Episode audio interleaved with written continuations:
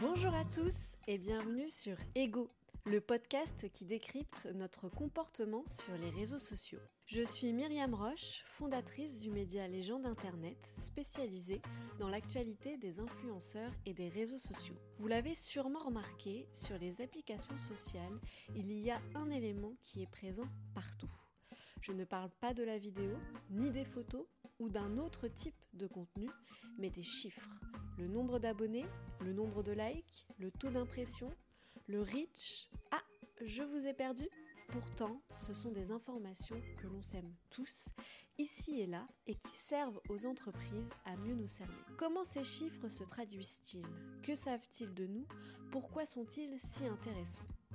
Pour parler de toute cette data et de son importance sur les réseaux sociaux, j'ai échangé avec David Dubois, professeur à l'ENSEAD et spécialiste des consommations numériques, du big data et des transformations digitales. Depuis des années, il s'intéresse à ce sujet. Mais c'est quoi en fait une donnée? C'est une question très très vague parce que la donnée, euh, elle a toujours existé. Je pense qu'on peut remonter euh, aux Grecs, mais même avant, voilà, ces premiers penseurs qui ont essayé de quantifier le monde. Donc je pense que ça, se réfère vraiment à une mesure des phénomènes d'abord physiques et puis sociaux qui, est, qui existent euh, dans le monde, dans la société. Donc la donnée, elle a toujours existé. Ce qui a changé, c'est que nos comportements en tant qu'humains se passent de plus en plus sur, dans des contextes digitaux. Et donc, euh, chacun de ces contextes eh bien, représente une opportunité, représente une création d'empreintes digitales. Euh, et donc, la, notion de données a pris une valeur particulièrement intéressante ces dernières années, euh, ou en tout cas les deux dernières décennies, simplement du fait de sa taille. C'est-à-dire qu'à chaque fois qu'on interagit avec une technologie, hein, que ce soit une recherche sur Google, que ce soit un commentaire sur un réseau social, que ce soit une visite de site internet, euh, que ce soit un message euh, sur, sur WhatsApp, euh, c'est aussi une donnée. Donc en fait, ce qu'il faut bien comprendre, et ce qui est un petit peu le postulat philosophique de départ, c'est que chaque interaction technologique, quelle que soit la technologie, est une interaction, mais en même temps, c'est un point de donnée puisque cette donnée, elle est récupérée. Et à partir du set, de ce postulat de départ, euh, si les conditions légales sont réunies, cette donnée, elle peut être euh, récupérée, collectée, exploitée, et donc avec euh, tout un tas d'applications, que ce soit des applications commerciales, mais aussi des applications, j'allais dire, de, de, politique publique. Donc une donnée, c'est pas forcément un chiffre? Alors, une donnée, elle doit être quantifiée. Donc, j'allais dire, le produit fini de la donnée, c'est un chiffre ou en tout cas une mesure quantifiée, mais cette donnée, elle, euh, elle, reflète un nombre de comportements euh, tout à fait vertigineux sur euh, Internet. Et donc, on, peut, on, peut parler, alors on peut parler de nombre de, tweets, par exemple, on peut parler de nombre de posts, mais on peut aussi parler de, de par exemple, sur les, sur les, médias sociaux, on s'intéresse beaucoup aux emojis. Faut savoir qu'aujourd'hui, la, la, langue la plus parlée au monde, c'est plus le chinois, c'est en tout cas le mandarin, c'est l'emoji. Euh, et donc ces emojis, ils sont euh, particulièrement intéressants parce qu'ils euh, reflètent une, une, émotion ressentie et communiquée socialement. Il y a plusieurs émotions. Il y a des émotions douces, il y a des émotions fortes, il y a des émotions positives, il y a des émotions négatives. Et donc à partir de là, si vous savez traduire cette donnée brute en mesure, eh bien vous allez la transformer en nombre D'où le produit fini, euh, effectivement, que vous allez pouvoir ensuite euh, insérer dans des modèles euh, statistiques, dans vos analyses, euh, pour mieux comprendre la réalité du monde. Tout à l'heure, vous avez euh, expliqué qu'avec l'arrivée des nouvelles technologies, notamment des réseaux sociaux, vous aviez accès à un nombre euh, davantage plus gros de données. Est-ce que vous pouvez revenir là-dessus et nous expliquer en, en quoi c'est plus gros et en quoi c'est peut-être plus intéressant pour un analyste comme vous? Les, les, grandes données, le big data, c'est, euh, il a une valeur particulière euh, à la fois par sa taille et par le fait que ces grandes données, elles, euh, permettent vraiment, donc, en dehors de leur représentativité, de, euh, toucher à différents aspects du comportement humain. Pour moi, les, données, et en tout cas les données des médias sociaux, euh, ce sont des, empreintes. Et donc, euh, ces empreintes, eh bien, elles prennent la forme de likes, partage, de commentaires, et elles sont donc récupérables, sauf si elles sont produites dans un cadre privé. Donc par exemple, normalement, si vous échangez sur WhatsApp avec vos amis, euh, ces données ne sont pas récupérables et ne sont visibles que par vous et les autres personnes de, de ce groupe. Mais euh, dans un cadre commercial, ces données de réseaux sociaux, elles font partie d'un cadre plus vaste que j'appelle euh, les trois S. Alors en anglais, c'est Search, Social Media et Shop. C'est-à-dire les données de recherche, les données de médias sociaux et les données de comportement de, vente en ligne. Alors pas forcément d'achat en ligne, mais tous les comportements autour de l'achat, donc euh, post-achat et pré-achat. Et donc vous voyez que toutes ces myriades d'empreintes digitales, elles nous donnent des informations très très riches sur le contexte d'achat de, certaines marques, les préférences euh, de certaines marques. Et donc là où euh, les, managers, hein, pour prendre une application commerciale, naviguaient un petit peu à vue, elles permettent un petit peu comme une, lampe de poche. Alors ce n'est pas, pas un halogène qui va éclairer directement toute la, euh, toute la pièce, mais il faut plutôt penser ça à une lampe, comme une lampe de poche qui permet eh bien, de, mettre un petit peu de la lumière dans les, recoins de la pièce et de, comprendre euh, les dynamiques sociales, euh, les motivations personnelles, qui permettent donc de, voilà, d'avoir donc les dynamiques sociales et les préférences personnelles. Et avec l'arrivée de ces nouvelles données, est-ce que vous avez pu travailler sur des, des, sujets différents ou avoir des informations différentes, peut-être plus détaillées, sur nos comportements, sur l'utilisation qu'on a des nouvelles technologies euh, euh, et, d'autres sujets? ça, alors ça permet plusieurs choses.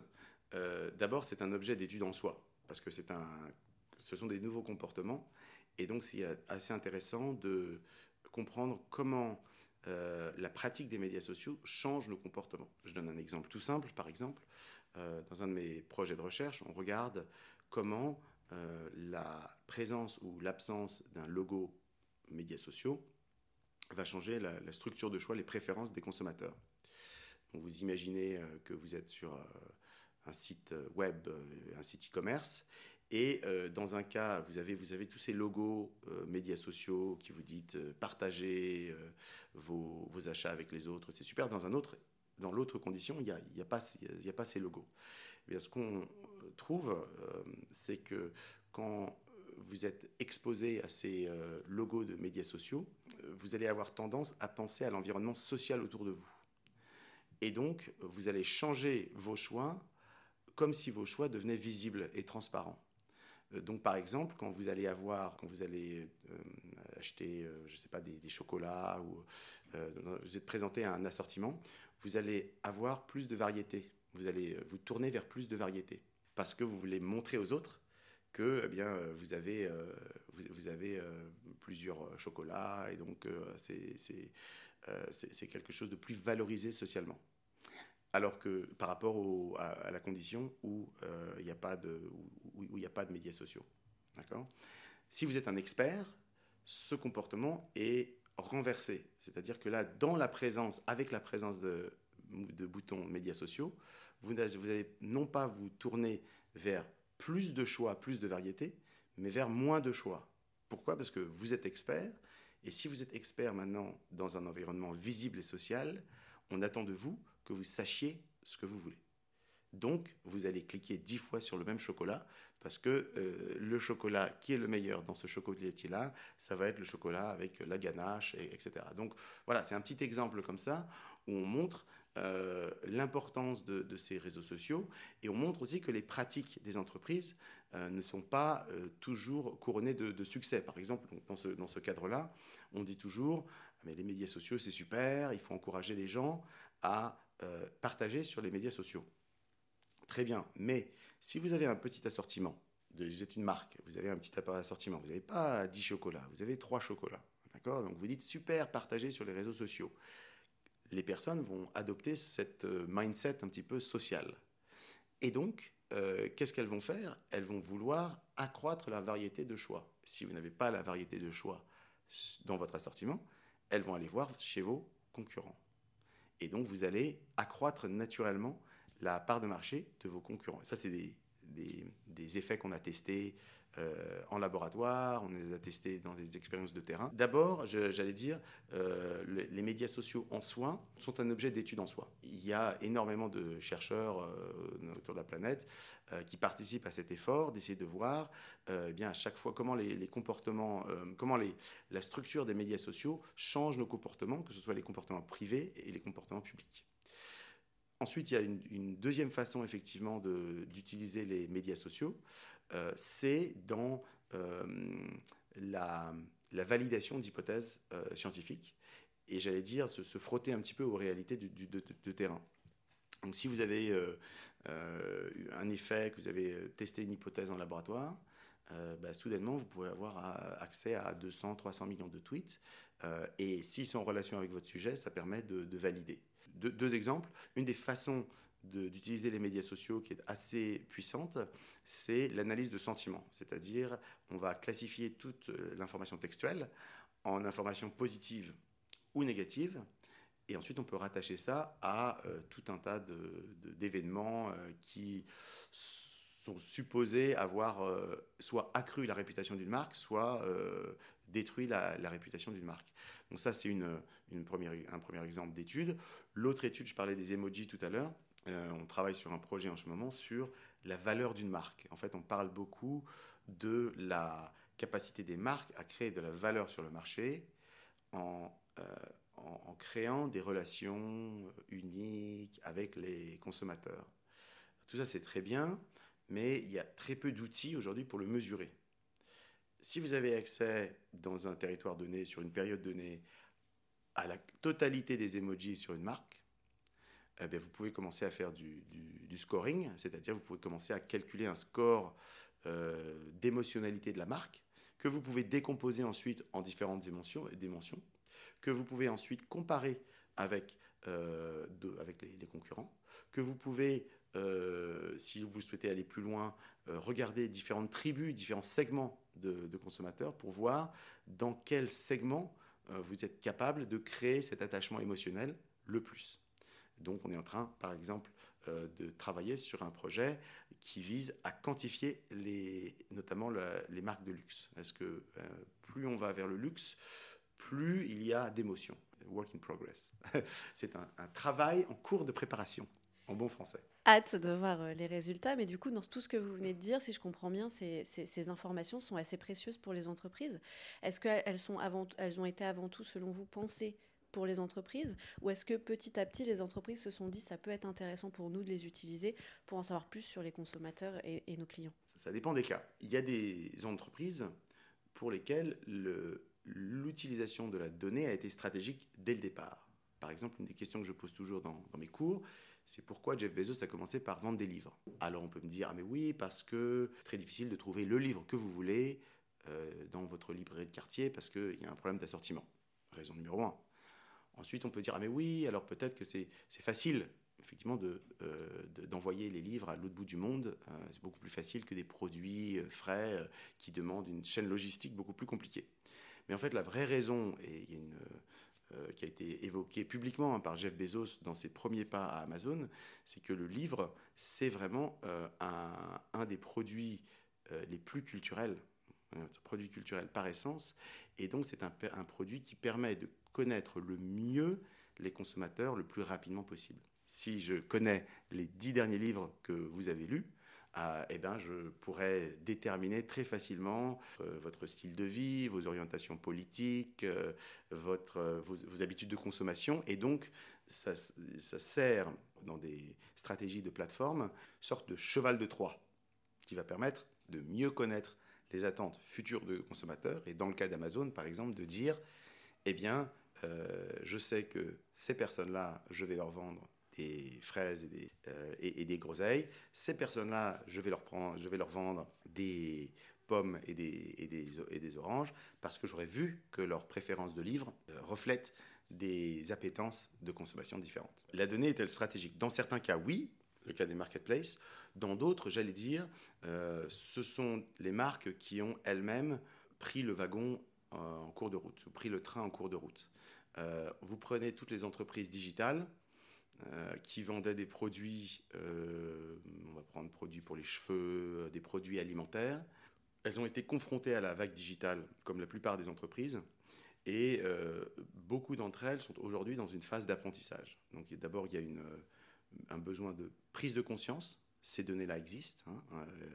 il y a, je crois, je regardais avant de venir, 500 heures de, vidéos uploadées nouvelles sur YouTube par minute juste pour parler des, vidéos. Ensuite, euh, après cette prise de conscience, il y a euh, une problématique autour de qu'est-ce qu'on va en faire? Est-ce qu'on va s'en servir pour faire du développement de produits? Est-ce qu'on va s'en servir pour faire de la veille concurrentielle? Est-ce qu'on va s'en servir pour des, problématiques réputationnelles? Et ensuite, à partir du moment où vous avez passé ces deux goulots d'étranglement, ces deux, euh, ces, deux milestones importants, eh bien, la question va être comment on intègre euh, ces médias sociaux dans l'entreprise. Donc quel nouveau rôle, euh, quelle nouvelle architecture euh, et quels sont les liens avec les équipes existantes. Et donc là, vous avez plusieurs modèles en fonction de, votre, entreprise. donc vous avez une entreprise comme L'Oréal qui crée des produits, on va dire, dans un contexte un petit peu plus centralisé, et donc qui va avoir, il faut imaginer, des, oreilles digitales géantes euh, pour euh, capter les tendances euh, sur leur secteur en temps réel sur tous les marchés. Et puis vous allez avoir une entreprise dans le tourisme, par exemple, comme Accor, pour laquelle l'enjeu, c'est vraiment de, que chacun de leurs hôtels devienne des champions de, l'irréputation. Donc pour ça, il ne faut pas avoir des oreilles digitales géantes, il faut que chaque hôtel se crée une, petite oreille qui soit vraiment centrée sur l'environnement euh, sur son environnement pour voir euh, la compétition locale euh, et la façon dont cet hôtel peut créer de la valeur pour les clients existants et les clients qui, qui, qui, viendraient à, y séjourner. Donc c'est des problématiques et des stratégies et des, très différentes et des mises en place en termes d'organisation et d'opération qui sont très différentes les entreprises, face à toutes ces données et à toutes ces, métadonnées sur les réseaux sociaux, elles, elles s'adaptent suivant leur euh, objectifs. Est-ce que vous diriez qu'aujourd'hui, euh, via les réseaux sociaux, euh, certaines entreprises sont submergées d'informations et peuvent se sentir perdues? Je, pense que d'abord, il y a une méconnaissance de ce que les, les réseaux sociaux peuvent apporter. Les, les médias sociaux, ils, ils apportent des, des données qui sont très très variées. C'est des données de préférence, j'achète ou je, je, je I like j'aime ce produit, de texte à l'image, à l'emoji, à la vidéo. Ça peut être des données d'expérience produit. Ça peut être des données de liens sociaux et de comportements sociaux. Dans quel habitus social euh, une consommation, un, certain, type de, de, consommation va se dérouler. Et donc je pense que c'est un terrain de recherche et d'exploration très vaste pour les entreprises qu'elles ne mesurent pas. Hein. Donc euh, l'habitus de consommation, l'espace des marques et la nature de l'environnement compétitif. C'est-à-dire que c'est un des outils, souvent on se dit, notamment pour les entreprises les plus jeunes, qui ont moins de ressources, c'est difficile d'avoir accès à des données sur la compétition. Euh, sur les entreprises euh, concurrentes. Et donc ici, vous êtes dans, un, terrain de jeu où vous avez, euh, de manière quasi gratuite, accès à tout un tas de données sur les communautés de vos concurrents et le contexte dans lequel euh, les marques et les produits vont, vont, être euh, consommés, euh, dont on va parler des marques et, tout ça. Et donc ça, c'est aussi très important pour les, entreprises. Vous avez la réputation au sens large, parce que maintenant on est dans un monde interconnecté, et donc les consommateurs s'adressent directement aux marques. Donc il faut savoir gérer sa réputation. Et puis vous avez aussi un contexte, on va dire, un petit peu plus macro, de type qui, est lié aux valeurs et aux, valeurs au sens large, qu'elles soient morales, qu'elles soient environnementales. Hein. Donc on, va parler de consommateurs qui sont euh, plus éclairés, qui sont plus motivés par euh, telle ou telle valeur. Et donc ça, c'est un, les réseaux sociaux et l'analyse des réseaux sociaux, c'est un moyen extrêmement puissant de quantifier ce changement de valeur euh, au sein d'un groupe de personnes, au sein d'un marché donné. Aujourd'hui, avec tous ces, types de données, qu'est-ce que euh, les réseaux sociaux peuvent dire de nos comportements? En fait, c'est encore un terrain de jeu. Donc, il y a plein d'applications et il y a plein de possibilités d'utilisation des médias sociaux dont on n'est pas encore au courant. Hein. Ça, c'est ce qu'il faut, je pense, dire en, préambule. Après, je pense qu'il y, a deux, euh, il y, a deux catégories d'applications possibles. Il y a la prédiction de tendance à partir de la façon dont les gens interagissent les uns avec les autres. Ce qu'il faut bien comprendre, c'est qu'il y a un avantage et un inconvénient aux données de, réseaux sociaux par rapport aux autres types de données. Je pense notamment aux données de recherche. Les données de réseaux sociaux, elles sont, elles sont produites dans un contexte social. Donc c'est à la fois un atout et un inconvénient. C'est un inconvénient parce que on ne peut déchiffrer ces tendances que dans la mesure où elles sont dans ce contexte social. On ne peut pas s'en extraire. Pour ça, il faut avoir, aller chercher d'autres types de données, notamment les données de recherche, euh, qui, euh, elles, sont produites dans un cadre privé. En même temps, l'avantage des réseaux sociaux, c'est qu'elles sont intégrées dans un tissu social. Et donc, vous allez pouvoir avoir accès aux dynamiques sociales. Dynamiques sociales de comportement de, produits, euh, vis-à-vis des produits, mais aussi peut-être plus en amont, euh, les réseaux sociaux, ce sont un espace de négociation du langage. C'est-à-dire que chaque, chaque nouvelle journée, nous avons des nouveaux mots, des nouvelles tendances qui vont apparaître. Certaines vont croître plus vite que d'autres. Pourquoi?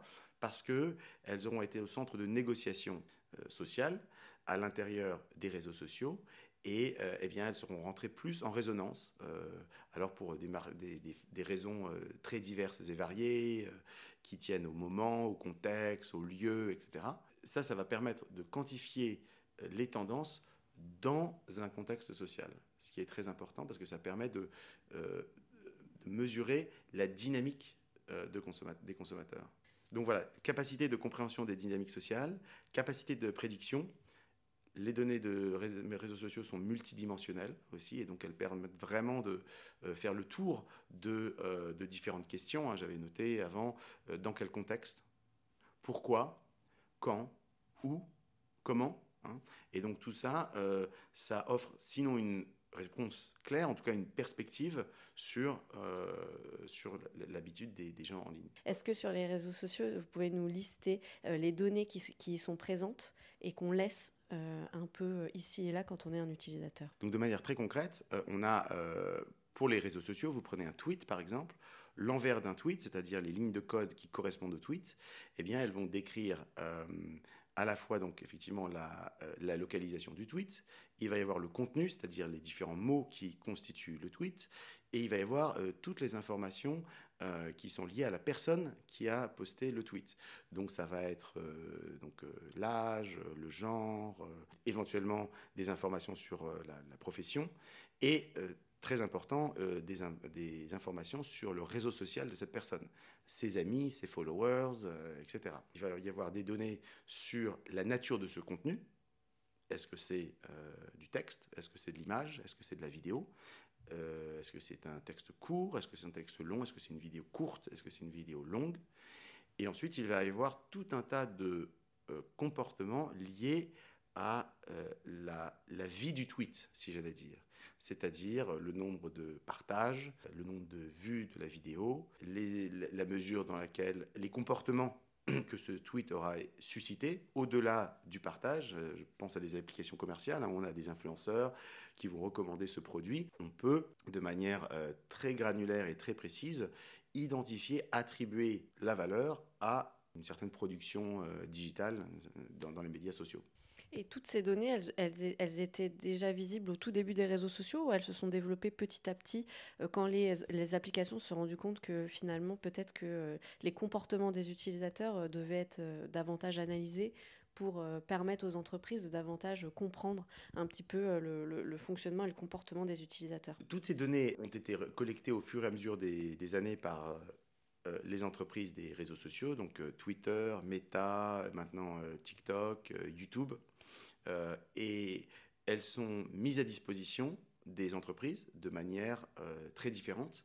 Et ce qui va changer, évidemment, avec euh, ce qui va changer dans les différentes modalités ou mises en application de ces données, c'est le niveau de granularité. Vous avez aujourd'hui un marché, juste pour les médias sociaux, mondial, le marché des insights, qui est estimé à 9 milliards de dollars.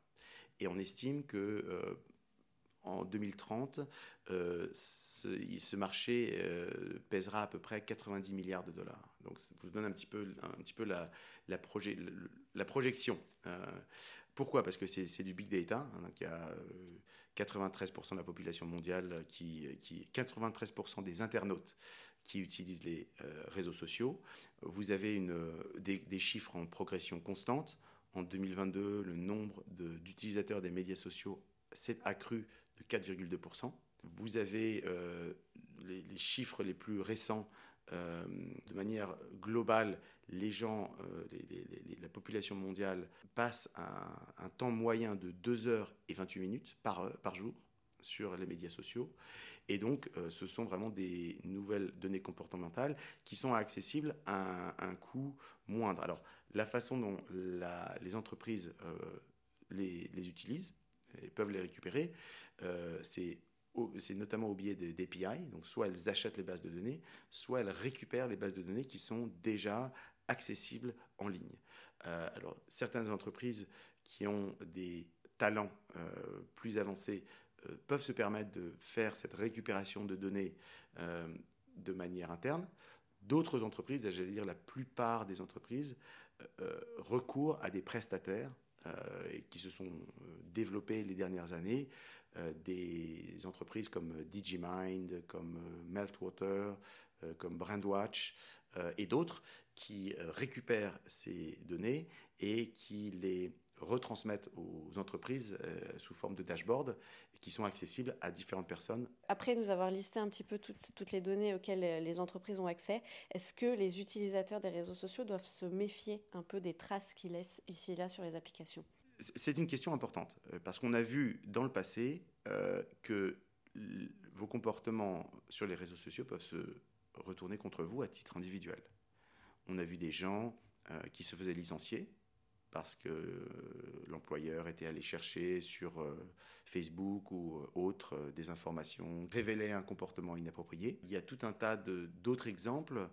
je, pense que ce sur quoi il faut être bien conscient, c'est de se dire que ce qu'on laisse sur les réseaux sociaux, c'est une immense ligne de données qu'on peut euh, directement relier à soi. N'importe quelle personne qui est très connectée sur les réseaux sociaux, les données que l'on laisse derrière soi, elles sont accessibles et elles nous disent quelque chose de notre personnalité. On se souvient du scandale de Cambridge Analytica, euh, dans lequel, à partir d'un nombre de likes limité, on pouvait euh, eh bien, quantifier votre personnalité.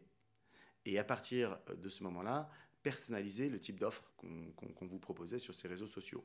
Donc je pense que c'est un risque, euh, je pense que c'est quelque chose qu'il faut que chaque utilisateur, que ce soit pour les réseaux sociaux d'ailleurs, ou pour euh, toute autre euh, interface ou objet digital, se pose. C'est-à-dire, est-ce que j'ai plus de bénéfices que de désavantages ou de risques à utiliser ces médias sociaux?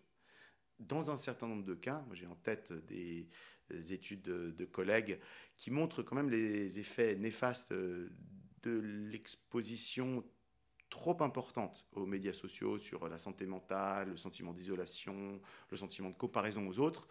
Euh, voilà, je pense qu'il faut avoir ça en tête et, se dire est-ce que le fait d'être connecté avec tous, les, tous les avantages, hein, euh, être connecté avec euh, des amis qui sont très très loin, le fait de pouvoir euh, acheter dans un contexte social, on n'a pas parlé du social selling, mais c'est une tendance qui est très réelle, le fait de pouvoir s'exprimer de manière très différenciée sur les réseaux sociaux, est-ce que ça m'apporte quelque chose de plus important et qui a de plus de valeur pour moi que tous les risques dont on vient de parler?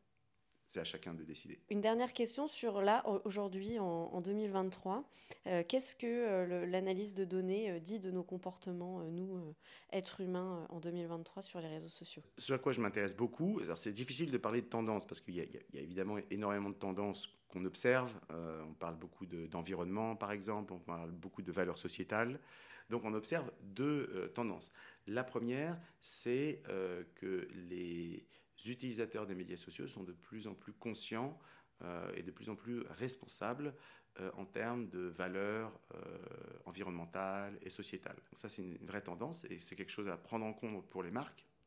Ensuite, la deuxième tendance en ce qui concerne le contenu, c'est qu'il faut bien comprendre qu'on est dans un monde qui était il y a 30 ans un monde de mots, qui s'est mué dans un monde d'images. C'était Instagram il y a déjà 10 ans et qui devient aujourd'hui un monde de vidéos. Et pas de vidéos euh, longue, je pense, je pense aux vidéos TikTok. Ça, amène une, une, révolution dans la façon dont les gens approchent les marques, dans la façon dont les gens consomment l'information, dans la façon dont les gens ont un rapport aux autres, se confrontent aux idées des autres, mais aussi aux, à leurs idées avec des, phénomènes de, mise sous coupole où les gens sont de moins en moins euh, aptes à reconnaître ou en tout cas à apprécier une, opinion nuancée. Et donc ça, ça va apporter... Euh, il reste à voir ce, que, ce qui va se passer, mais c'est un changement comportemental majeur depuis, euh, depuis 10 ans. et c'est un changement de comportement majeur, j'allais dire, dans l'histoire de l'humanité. Venez d'écouter Ego, le podcast qui décrypte nos comportements sur les réseaux sociaux. Avant de nous quitter, n'oubliez pas de noter cet épisode sur votre application d'écoute favorite. Vous pouvez aussi nous suivre quotidiennement sur le site Les gens d'Internet pour connaître toute l'actualité des réseaux sociaux et des influenceurs. Retrouvez tous les liens importants pour suivre notre travail en description de cet épisode. À très vite!